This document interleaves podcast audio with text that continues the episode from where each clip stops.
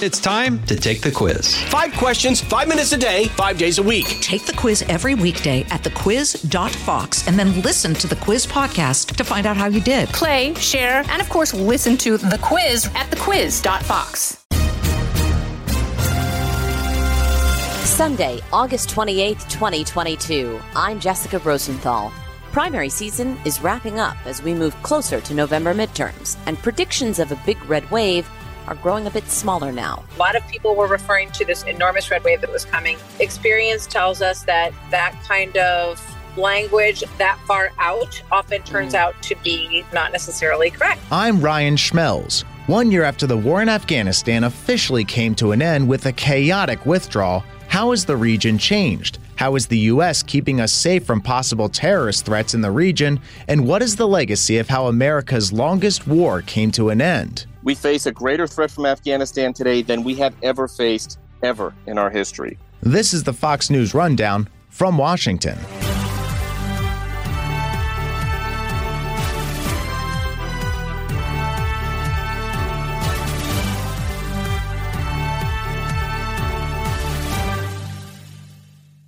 Listen to the all new Brett Baier podcast featuring Common Ground, in depth talks with lawmakers from opposite sides of the aisle, along with all your Brett Baier favorites like his all star panel and much more. Available now at FoxNewsPodcasts.com or wherever you get your podcasts. As primary season winds down, things are looking not quite as solid for Republicans as we look ahead to November midterms. The Fox News power rankings last week show the GOP is still going to have a good night in the House, but with fewer predicted wins. In July, Fox News estimated Republicans winning enough seats to have a 22 seat majority. This past week, the new estimate is a 16 seat majority. Some Fox News polling out of Wisconsin and Arizona spells trouble for Republicans as well. Incumbent Senator Ron Johnson was behind the Democratic challenger, Lieutenant Governor Mandela Barnes, by four points. In Arizona, the Trump backed Blake Masters was behind incumbent Democratic Senator Mark Kelly by eight points. Last week, Senate Minority Leader Mitch McConnell was asked his midterm thoughts. Probably a greater likelihood the House flips than the Senate. Senate races are just different. They're statewide. Uh, candidate quality has a lot to do with the outcome. That was at a Northern Kentucky Chamber of Commerce luncheon. But one critical thing happened this summer, after which polls started to show more engaged Democratic voters, and that was the Supreme Court's overturning of Roe. The ruling moved decisions about abortion laws back to the states. I do not believe that this will have a negative impact on us at the, at the, at the polls, to be honest with you. South Carolina Republican Senator Tim Scott told Fox News anchor Martha MacCallum on the story. I hope we, we, we maintain common sense and keep our focus on the American people and not on November as it relates to this very important issue. And it remains to be seen what role it will play. In the Fox News poll out of Wisconsin, for example, inflation was still the top voting issue, but abortion was second. In the Fox News poll for Arizona, it was third, behind inflation, which was tied with border security, and only four points behind those top two. Meanwhile, Democratic voters made some choices this past Tuesday that may reveal more about their mood. In Florida's governor's primary, they went with former Republican governor turned Democratic Congressman Charlie Crist over the more progressive Nikki Fried. They want a governor who cares about them, to solve real problems, who preserves our freedom, not a bully who divides us and takes our freedom away. Crist will run against incumbent Republican Governor Ron DeSantis in the fall. You know, it's always a little bit tricky to analyze where the midterms are headed. Fox News anchor Martha MacCallum. In the last week of summer in August, right before Labor Day. But of course, it doesn't stop us from from trying. I think that you're going to see the focus uh, change a lot after Labor Day. But I do think there are a few things that we're kind of noticing that have been happening really over the past month or so. And in many ways, I think you can trace some of it back to the Supreme Court decision on Roe v. Wade. So, what was looking like a huge red wave, and I remember thinking, you know, months ago, back when um, the minority leader of the House, Kevin McCarthy, was talking about this tsunami, and a lot of people were referring to this enormous red wave that was coming. Um, experience tells us that that kind of language that far out often turns mm. out to be not necessarily correct. So I, I, think what we're seeing is a, is a tightening in this. And I think that the abortion question is a big one that will have some impact in some places. We saw that um, New York 19 race this week that I think was an interesting indicator, and I think that um, it's it's sort of caused a lot of eyebrows to raise on the mm-hmm. Republican side of the ledger about how to approach uh, that issue moving forward. Martha, talk to me about the 19th because heading into Tuesday, all the, the analysts and the pundits were like, oh, let's look for tea leaves out of this. It's one of New York's, mm. I guess, most swingy districts. Um, but some other analysts said, wait, before you put too much stock in this, let's just remember this. Uh, it's just a four month hold, right? Um, and then after right. that, the district lines have changed anyway. And the Democrat in, in this 18th, in the 19th, he's actually running in the 18th beyond November. So when Speaker Pelosi says, "Ooh, look at look at what happened in District 19, the, the Democrat won, Republicans should be afraid." How how afraid? And is that how much stock do you think should have gone into this? Well, you know, I think for all the reasons that you stated, it's just sort of one little data point that you look at, right? Um, but we also look at what happened in Kansas, where the referendum was one of the first opportunities that we saw for voters to go to the polls and let their feelings be known about Roe v. Wade. And what we saw there is that they wanted to keep the restrictions that were in place, which allowed um, for uh, abortions to be taking place in, in the state of Kansas. So, right. which I think is interesting because it, that's an isolated. So that's almost sort of the interesting barometer, right? When you have referendums, you're having a vote on that specific issue. Uh, and I think you're going to see in some of these cases, especially in a place like Kansas, where you might see some people vote in referendum, but then you might see them pick a Republican candidate uh, for for Congress or for um, you know for their House seat or for there's not a Senate race there this time around, but um, so I, I think that you can't ignore New York 19. You know, the same could be said about Mayra Flores in Texas, uh, which was also a special election, and which a lot of people said could easily turn back around. But I, I, think there is something to pay attention to in both of those races. And I think they are two of the things that we're probably going to be talking about all the way up to the midterms and after. And that's the changing Hispanic vote in America, uh, which is an increasingly conservative group. It's not uh, majority conservative, but for for my you know entire period covering politics hispanics have been a very reliable democrat vote. And, and i think one of the most significant things that's changing is watching that. And i think the Mayra flores special election is significant. I think new york 19 is also a, a data point that's worth paying attention to as well regardless of the fact that some things could could change some of those factors. And it is a, a late august not a lot of turnout in that new york race but it's still something to, to pay attention to i think for both sides Martha, this past Tuesday, we also saw Democrats go in a couple of cases with, like, I guess, more moderate candidates, right? They went with Sean Patrick Maloney for a congressional district over a progressive, and in Florida, Char- Charlie Crist um, won the Democratic nomination for governor over the more progressive candidate. Um, others, you know, say, wait a second, name recognition is kind of an important talking point here if you want to go down that road. Um, either way, though, we do have some results in some high profile cases where the more moderate Democrat won. Do we make anything out of that, or is it again interesting data points right now, but wait, like hold on? Well, I think you're right that name recognition uh, makes a difference, but you also have people turning out in primary races who are, you know, interested in watching elections. Mm-hmm. So, um, you know, they're they're making that active choice to go and vote in a primary, which is you know something that only the most committed voters generally do. So my guess is that they've they've looked at both of these candidates and that the name recognition certainly helps. But I also think that it's an indication that in those races um, they're concerned about some of the progressive um, candidates out there. They, they want to pick winners. So, and I think it's also something to pay attention to in the discussion that's going on about the candidate quality in some of the Senate races um, for those who have been backed by President Trump, which is going to be a huge test of his ability, even though he has done extraordinarily well in terms of how his endorsements have fared in the primaries. The real test is going to be in the general, and uh, that's going to be one of the big storylines to watch as well. But it, it's that question of you know uh, of a candidate who can who can likely win that may be causing them to lean more towards moderates. Um, and you look at the contrast that you see in the Senate races in Georgia and Pennsylvania and Arizona. And that's another really interesting thing to watch in all these races. Let's talk about the Fox News power rankings. Um, GOP still forecast to have a pretty good night, but less so. which is in Mm-hmm. line with our conversation. But in in that light, uh, when when we talk about the overturning of of Roe um, and enthusiasm on on both sides. Um, I read something interesting. Uh, It, it might be more speculative rather than data driven right now, but does the overturning of Roe possibly lessen or weaken Republican enthusiasm? Like, if this is now settled, okay, back to the states, is that no longer this big driving factor for some or many Republicans?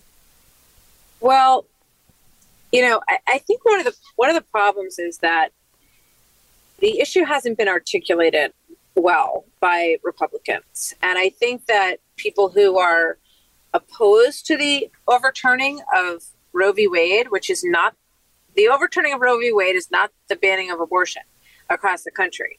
It's the decision that it was not a constitutional um, decision to be made, that it was wrongly decided in the first place, which, which you know, decades of justices have discussed, including justices who were more liberal in many of their decisions, like Ruth Bader Ginsburg, have questioned that. So I, think that the biggest issue and the reason that you're seeing, I, I think that Republicans are losing the articulation debate on this issue. Hmm. And I think they need to sort of think about that. If they want, if they don't want this issue to get away from them, they have to, you know, talk about, you know, 12 weeks, 15 week issues. They have to talk about the fact that some states in this country have the most lenient abortion laws in, in the world. Um, and I think that they sort of have glossed over. I think they ignored how big a story it is um, and how much of an impact it may have with particularly some, you know, suburban women voters who might have been inclined to make a different choice than, than the Democrat choice based on inflation and crime and other factors. Um, but we have a poll that shows 21% say that abortion is important enough to them to vote on it as a single issue vote. And we haven't seen that in decades. So um, I, I think I think that it, it's really an issue of how they're how they're discussing it and a failure to get a, uh, certain points across in terms of making it a fair argument. As you know, last week Republicans got some tough news about some of those Senate races that you referenced, even some governor's races. The the Fox News polling showed incumbent Senator Ron Johnson in Wisconsin behind the Democratic challenger. As you noted, the Republican challenger in Arizona is behind the Democrat there, incumbent Mark Kelly. Um, we're seeing reports about Senate Democrats outraising Senate Republicans and uh, some really uh, double digit polling out of Pennsylvania showing Dr. Oz really struggling against John Fetterman. When when you look when you drill down in that Fox News data on um, on Ron Johnson's race, for instance, in Wisconsin, the independents and the moderates are overwhelmingly for the Democratic candidate. Is that a Ron Johnson issue, or is that something bigger along the lines we, what we with what we've been talking about? Maybe Roe, or maybe uh, Senate uh, candidate quality. It, you know, it, it it may be a Ron Johnson issue. I mean, Senate races are different because they're statewide, um, and I think you know he has had a um, you know it's been very outspoken uh, on a lot of Trump related issues, and that may be working against him to some extent with some of those moderate independent voters in Wisconsin. Um, I think that you know the Lieutenant Governor Mandela Barnes is a compelling candidate in Wisconsin. I think that's going to be a very interesting race to watch. You know, the idea of candidate quality is just a huge question mark right now. So we watched these primary races happen. We saw President Trump, former President Trump, come out really backing some controversial candidates, Herschel Walker and um, Blake Masters in Arizona. We saw him come out in favor of Dr. Oz over David McCormick, who a lot of a lot of Trump um, people who worked in the Trump administration were actively working on his behalf. So um, I just I think you know if it turns out that those people lose those races, that's going to be the conversation on midterm election night. You know, what's the impact on President Trump here? Because so far he's ridden this this wave really well in terms of these picks through the primaries. But you know, if if they if you know McConnell and Trump and the differences that they've had over these candidates end up leaving the Senate, or even in a situation where you see Democrats increasing their majority in the Senate, um, that will be seen as an enormous failure on, on the side of, of Republicans. So uh, it, it's too early to say. And I noticed recently in some of the polls that like the Georgia race is tightening up a little bit. Mm-hmm. Um, so, you know, some of this is going to get a lot more interesting in the weeks to come. And it is too early to say at this point, but um, that that's a major benchmark to watch because one of them is right, one of them is wrong between McConnell and Trump on these candidates.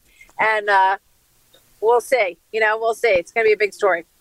Martha, to that point, briefly, just to uh, wrap it up, um, Mitch McConnell did say that candidate quality matters here. And mm-hmm. former President Trump said those, you know, why, why, are Republican senators allowing broken down hack politician McConnell to openly disparage these candidates? This this infighting, it, it can't help in November. No, it really can't. And um, I think that you know those are it, it, would it's interesting right when you have a, a soft sounding phrase like candidate quality or you have some people referring to them as new candidates you know? Candidates who have not been tested before who haven't run.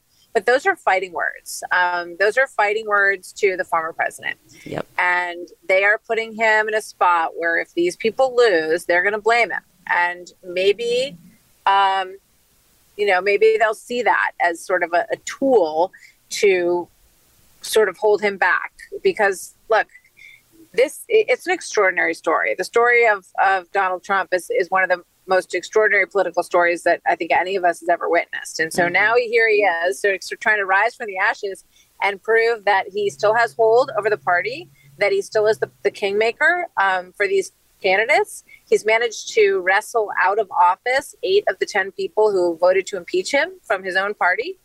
And, uh, you know, this is what makes covering this a incredibly dynamic, historic situation. So it's going to be fascinating to watch.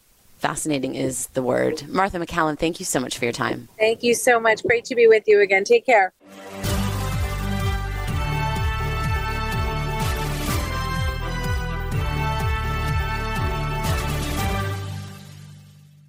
This week marked one year since the United States military completed its withdrawal from Afghanistan. And earlier this month, the U.S. announced the killing of Al Qaeda's terrorist leader, Ayman al Zawahiri, one of the last living plotters of 9 11, who is being harbored by the Taliban in the capital city of Kabul. Americans are wondering how the U.S. plans to keep citizens safe from future terror threats. Well, I think the concern that, that we always had was that Al Qaeda was not eliminated in Afghanistan. And that, coupled with the fact that the Taliban was strong and able to now take over the country again, has put our country, the United States, at great risk. Daniel Hoffman is a former station chief and senior executive clandestine services officer in the Central Intelligence Agency, and he spent a significant amount of time in the Middle East. We know one thing from 9 11 is that don't give our terrorist enemies sanctuary, ungoverned space to plot and plan against us. And that strike against Al Qaeda's leader, Ayman al Zawahiri, as momentous as it was, only demonstrated that Al Qaeda enjoys total freedom of movement all the way to what, by again, Afghanistan standards here, to the elite section of Kabul. And that has to be a concern to us because we can't get to the same level of resolution on those threats for ISIS and Al Qaeda that are growing in Afghanistan since we're not there. And we lost our best ally in the region, the government of Afghanistan, their intelligence service, their special operations military, uh, who fought and in many cases died on behalf of their country and ours to eliminate those terrorist threats before they are visited on our shores. I am extremely concerned about that threat. It is there's a lot of threats out there, but that's the one with the shortest fuse that we have to be concerned about. And so, so piggybacking off that, you know, how is the U.S. operating and launching counterterrorism now that there isn't a military presence in that country specifically? Well, it all starts with sources, human sources, who tell us where uh, the Al Qaeda operatives are, who they are, what their plans are. And it's really hard to run those sources when you don't have an embassy in the country and you don't have the kind of freedom of movement that we used to have. Taliban is in control of Afghanistan and it's very tricky for us to get in there and do that sort of work. I can only imagine the challenges that my former colleagues at CIA now face. And look, our, our generals uh, all argued against the withdrawal. They all argued that we could have kept 2,500 troops there, kept Bagram Air Force Base, maintained a level of uh, connectivity in the country that would have allowed the government of Afghanistan to continue to function. The problem over the years, in my estimation at least, is that we allowed a lot of other things to creep into the mission. We went there to kill Al Qaeda, to kill bin Laden and, and eliminate those terrorist threats. And it morphed into nation building. And, you know, I'm all about helping out, you know, uh, minorities and women and other things, but that's not why we went there. And I think we were distracted in a way. And uh, the mission became much too great for our country, sadly, because we face a greater threat from Afghanistan today than we have ever faced ever in our history. So, for you, what was it like watching that evacuation almost a year ago? Well, the, the, the two things that really struck me first was that, that the administration chose to leave against the advice, guidance uh, of those of the generals and the intelligence community, who all argued that there was this false sort of portrayal of our of our options in, in Afghanistan, either massive amounts of troops, nation building, or just leave. There was a middle ground with very few troops there. We had far fewer troops in, you know, in, in South Korea, for example, or in Germany or in Kuwait, you know. Uh, so the fir- first, the fact that the decision was made that we negotiated with the Taliban. This is the same Taliban. They're no different today than they were uh, in the 90s, except that now they're they're smarter, they're more uh, they're more sophisticated, they're better armed, and you know, you, we just couldn't trust the Taliban to abide by any of the Doha agreements. So that's the first thing that, that concerned me.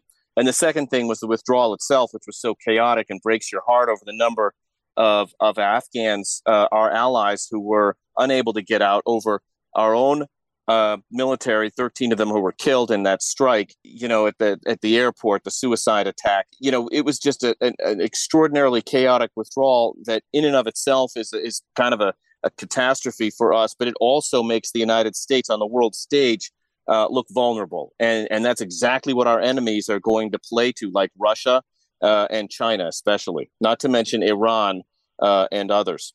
Uh, how strong is the Taliban right now compared to when the U.S. first entered the country decades ago? I mean, they're far stronger because they fought and they won an insurgency. So they picked up a lot of support along the way. They really aren't facing right now any any counter forces. There's a small group in the Panjshir, the son of Ahmad Shah Massoud. Uh, Ahmad Shah Massoud was killed in in um, on September 9. He was the leader of, of the resistance to the Taliban before 9/11. His son is now leading the effort, but they're not getting any support from from anybody outside of Afghanistan. So the Taliban is pretty well in control. But the problem is that they're an insurgent force. Uh, they don't have the desire or the capability to really go full force at ISIS and they are aligned. They are partners with Al Qaeda. Uh, the very powerful Haqqani network uh, has long been an ally of Al Qaeda, and their leader, Sirajuddin Haqqani, is the Minister of Interior in the Taliban government.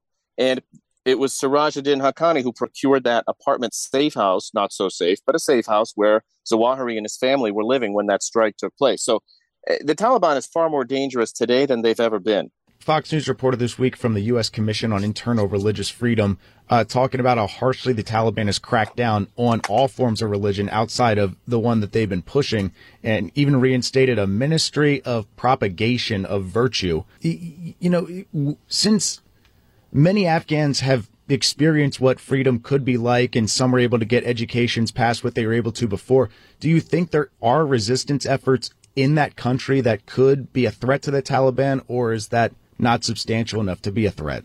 No, there's no no evidence whatsoever that that there's any indigenous capability to counter the Taliban, and all of those that extremist view of Islam is what aligns the Taliban with the terrorists. And so, if you grow up in Taliban governed Afghanistan, uh, you're more likely to potentially join one of those terrorist groups. And let's remember that Afghanistan is a humanitarian catastrophe. Uh, and the Taliban is nowhere capable of governing their country. And they're not going to get any support uh, from anywhere outside of Afghanistan, especially after they allowed Zawahiri to have uh, to enjoy sanctuary in their capital city. So look, it's it's kind of we kind of left behind a terrorist state. We did leave behind a terrorist state, and I kind of think we failed to follow the Hippocratic oath of of doing no harm, at least to the situation at hand. We made it a lot worse. Yes, for for Afghans, we made it a lot worse, uh, who are now having to live under this this uh, barbaric regime. But we made it a lot of a lot worse for our allies in the region. Look, Pakistan is a nuclear armed state, kind of teetering on on on massive political civil unrest, and the Pakistani Taliban, the Taliban inside Afghanistan focused on Pakistan, they have the Pakistani government and the Pakistani nuclear program in their crosshairs. And that's another threat that we face, not to mention the fact that they will all be coming for us here in the United States. And I just feel like this is a poison pill, a ticking time bomb, so to speak, that, that, that we've got out there. And our intelligence community, you know, this administration wanted to pivot to China and deal with other things. We're going to have to spend more money, more resources, more people because we don't have the capability that we used to have in Afghanistan to track those threats. But we've got to do it. And we know we have to do it. And it's just a lot harder and it's a lot more risky. And you kind of just just touched on a little bit on the next question here. You know, what can the United States do, and what needs to be done from here? Well, I think we need to work with our partners, although there aren't very many of them in the region, but there are some uh, with whom we can work. Uh, that's the first step. The second step is for us to think about uh, working more closely uh, with the resistance to the Taliban, which we're reportedly not doing. And the State Department publicly has said we're not doing it. And the third thing is, you know, somehow we've got to go in there and collect intelligence. But we've got to be honest about it. And I would like to see the Congress uh, hold hearings and and bring in the director of national intelligence, Avril Haines, and director CIA Burns, and ask those questions. They were asked before we withdrew, and Director Burns said, "Yeah, this will have a major impact on our ability to collect intelligence." Okay, now it's been over a year. Tell us how bad it is. Uh, and don't tell me that we have this over the horizon capability. That's a wonderfully sounding, pleasant phrase, but there's no such thing as over the horizon. You can't see over the horizon. Uh, that strike of, uh, against Zawahiri, that was over, that was above him. That was not over the horizon. That was in the horizon. We saw him. We tracked him like a sniper, and uh, and took the shot. But you know, I'd like to. That question that you ask is a good one. It's got to be posed uh, to the Biden administration. What's your plan now? Uh, how are you going to keep our nation safe? And, and, and as we speak of President Joe Biden, as we start to wrap things up here, you know, what, what do you think of the political fallout that's happened uh, one year later? And what kind of do you think the legacy of the withdrawal will be on American history? So I don't think we've paid a price for it yet. You know, obviously there haven't been attacks on U.S. persons and installations in the region and here at home. But that Taliban victory for sure has a value to the terrorists as a recruitment tool the Taliban can show their uh, their recruits that hey, look, we we went toe to toe with the United States and we defeated the United States in insurgency. And that's a powerful recruiting tool. Again, I feel like when history is written, and it, look, it may take 15, 20 years from now, who knows, unless we change course and find a way to deal with, with Afghanistan, it's not going to be kind uh, to this decision. And, and let's be clear, this decision to withdraw was one that, that the Trump administration, the Obama administration favored it as well. It's a question of just how we do it, and I'll hold the Biden administration accountable for not challenging their own assumptions and the assumptions of others, and maybe swiveling in, in a better direction to keep our nation safe. Barring something unforeseen, we're going to pay the price down the road, and we'll look at this decision last year as a seminal moment, which put us in the crosshairs of the terrorists, and, and it was needlessly done so. And when the Secretary of State kind of put some blame on the Trump administration, saying that you know they did not inherit a plan, is is that a justifiable criticism or is that an excuse? I, you know, the Doha agreement was not uh, a good agreement. We released a bunch of guys that you know negotiated that. Uh, Baradar was one of them. He's a very you know he's a, a killer, a Taliban ruthless killer, and and the agreement itself was not a good deal for us. Uh, and the Trump administration withdrew a great number of our forces. But at the end of the day, President Biden was the guy who was responsible for that final that decision to uh, withdraw the remainder of our forces and do it in the way that he did. So he's going to bear the brunt of the responsibility. At this point, you know, I'm honestly less concerned about blaming politicians who are no longer in office. Uh, let's you know let's go back over what we did but now let's find a solution and let's try to see what we can do to improve our situation there because our nation depends upon it and i'd like to see some bipartisan consensus and reality. Let's not see the world uh, as we wish it looked and be more honest intellectually honest and see it as it is. And i think that's what what you know we all should be holding this administration the biden administration accountable for doing that for calling out the threats as they exist. And of course politically that's that's not good for them. But for our country, uh, it's a necessity because if you don't call out the threats for what they are, you're not going to have the resources to deal with them. All right. And as we wrap things up here, is there anything uh, we missed that you want to add? I'll just add this point. You know, things are so awfully interconnected Zawahiri's successor is probably Saif al-Adil, who is currently in Iran right now. And we're on the kind of the precipice here of, of negotiating a new nuclear deal with the Iranians. And I would just encourage all our listeners to think about the ramifications of that deal, which in and of itself is not going to deal with Iran's state sponsorship of terrorism or their ballistic missile program. And it's got the continued sunset clauses, it looks like, on their nuclear program. But if that deal is made, uh, Iran will be able to evade the sanctions. Uh, they won't be there anymore, and they'll be able to import Russian oil and give Russia an economic lifeline. And they've been harboring Al Qaeda. So the next leader of Al Qaeda is going to come from that very country with which we are going to sign this nuclear deal. This is, I mean, it's a wickedly complex challenge for our national security. Uh, but again, those are issues I think that are going to come up in the near term. Iran is providing Russia with drones to fight in Ukraine. All of this very interconnected and uh, very challenging. But I hope that we can get some bipartisan consensus where Democrats and Republicans can come together and solve these problems. Daniel Hoffman, thank you very much for your time.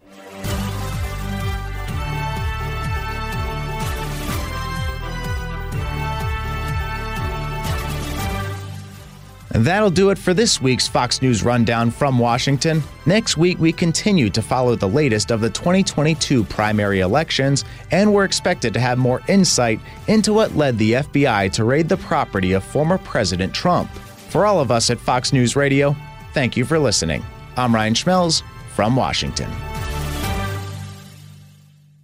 Pull up a chair and join me, Rachel Campos Duffy. And me, former U.S. Congressman Sean Duffy, as we share our perspective on the discussions happening at kitchen tables across America. Download from the kitchen table the Duffys at foxnewspodcasts.com or wherever you download podcasts.